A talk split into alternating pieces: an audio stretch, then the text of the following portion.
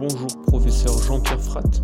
Vous êtes PUPH en médecine intensive réanimation et responsable de l'équipe de recherche clinique dans le service de médecine intensive réanimation du CHU de Poitiers.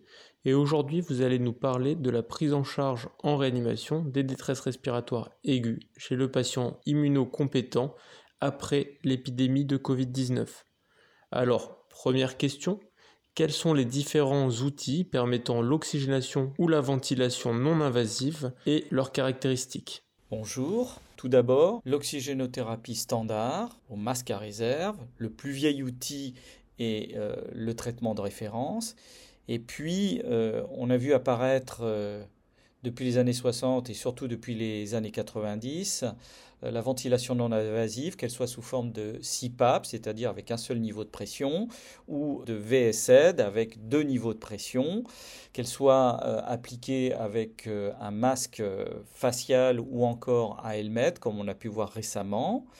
Et enfin, on dispose également, euh, depuis les années 70, avec un développement beaucoup plus récent après les, années 2000, euh, de l'oxygénothérapie à haut débit nasal, dont la principale caractéristique est d'administrer de l'oxygène via des canules spécifiques jusqu'à un débit de 70 litres minute. Alors dans l'idéal, qu'est-ce qu'on pourrait attendre euh, du meilleur support d'oxygénation? Tout d'abord qu'il soit capable de corriger l'hypoxémie, ensuite qu'il soit suffisamment confortable pour pouvoir l'instaurer suffisamment longtemps et en avoir les bénéfices, et enfin euh, qu'il soit capable de soulager euh, les efforts euh, inspiratoires intenses et prolongés qu'on retrouve dans l'insuffisance respiratoire aiguë hypoxémique. Et au final, tout ça doit aboutir à une diminution du risque d'intubation et de la mortalité qui est associée. Ainsi, l'oxygénothérapie à haut débit pourrait avoir sa place dans l'insuffisance respiratoire aiguë hypoxémique via ses caractéristiques physiologiques qui comprennent euh, la couverture de débit inspiratoire de pointe euh, générée par les patients en insuffisance respiratoire, grâce au haut débit de gaz dans le système et ce qui permettrait de contrôler la FiO2 délivrée. De plus, ce système permet de générer euh, également un faible niveau de pression positive dans les voies aériennes supérieures avec un effet PEP et un recrutement alvéolaire en fin d'aspiration. Enfin, L'oxygénothérapie à haut débit euh, nasal permet également un effet de lavage de l'espace mort anatomique des voies aériennes supérieures et ainsi tous ces effets concourent à la diminution du travail respiratoire comme ça a été démontré comparativement à l'oxygénothérapie standard. Ensuite, la ventilation non invasive permet également d'apporter des FiO2 très élevés et capable également de soulager les efforts inspiratoires grâce à la pression positive Cependant, il existe un risque de surdistension alvéolaire par euh, une élévation importante des pressions transpulmonaires due à la synchronisation des efforts inspiratoires du patient avec la machine.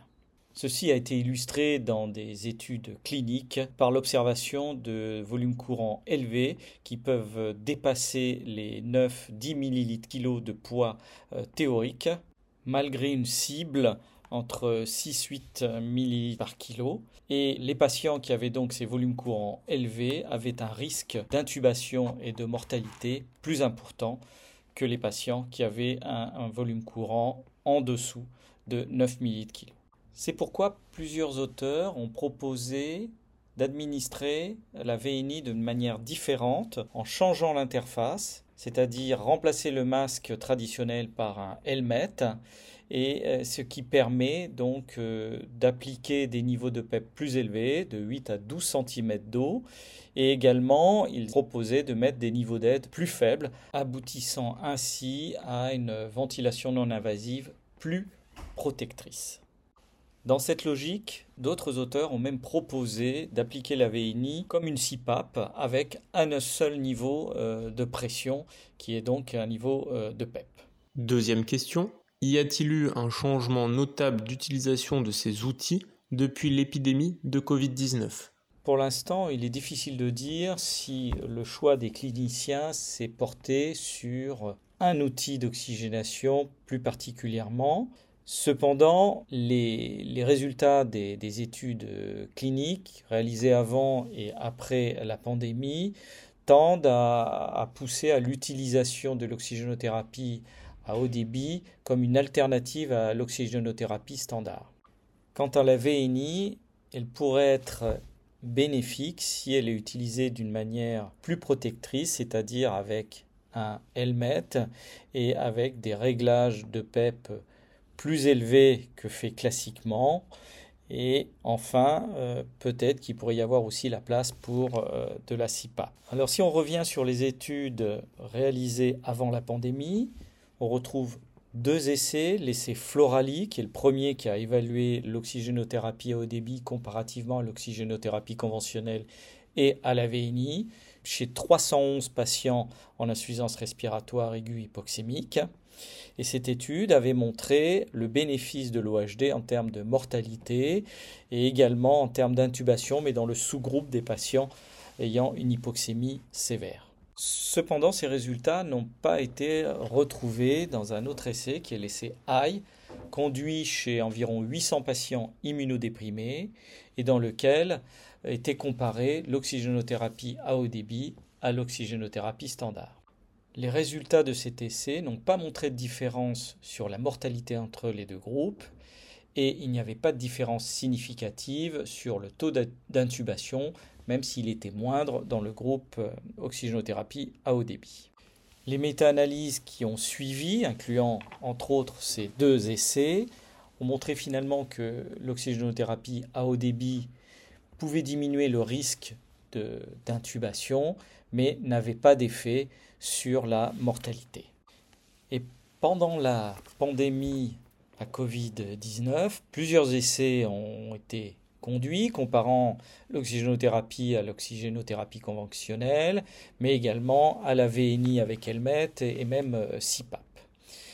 Un premier essai est l'essai euh, Recovery, qui, dans lequel euh, les trois stratégies étaient comparées, à savoir euh, l'oxygénothérapie à haut débit, l'oxygénothérapie standard et euh, la CIPAP. Et cet essai euh, n'avait pas montré de différence en termes de mortalité de recours à l'intubation entre l'oxygénothérapie à haut débit et l'oxygène standard. Et il semblait se dégager un bénéfice de la CIPAP comparativement à, l'oxygène sur le recours à l'intubation, et puis en analyse post-hoc comparativement à l'oxygénothérapie à haut débit. Un autre essai français, à l'étude Covidicus, avait comparé également ces trois stratégies sans montrer de différence sur le recours à l'intubation et sans montrer de différence sur la mortalité. Une limite de, ces deux essais, c'est qu'il y a eu beaucoup de crossover euh, entre les, groupes de traitement qui pouvaient atteindre parfois euh, plus de, 25 à 30% ce qui gêne un peu l'interprétation des résultats. D'autres études ont également été menées en comparant euh, l'oxygénothérapie à haut débit à l'oxygène standard, une étude en Amérique du Sud et une autre étude française, l'étude SOHO, qui ont montré un bénéfice de l'oxygénothérapie à haut débit comparativement à l'oxygène standard en termes de recours à l'intubation, mais pas d'effet sur la mortalité. Pour finir, il reste la comparaison de la VNI via le helmet à l'oxygénothérapie à haut débit. Une première étude italienne a montré dans, cette comparaison le bénéfice euh, du helmet en termes de recours à l'intubation, mais pas en termes de mortalité. Et puis une deuxième étude conduite au Moyen-Orient avec un gros effectif qui a comparé le helmet au traitement standard, mais qui comprenait majoritairement un traitement par oxygénothérapie à haut débit nasal, n'a pas montré non plus euh, de différence euh, significative en termes de recours à l'intubation ou de mortalité.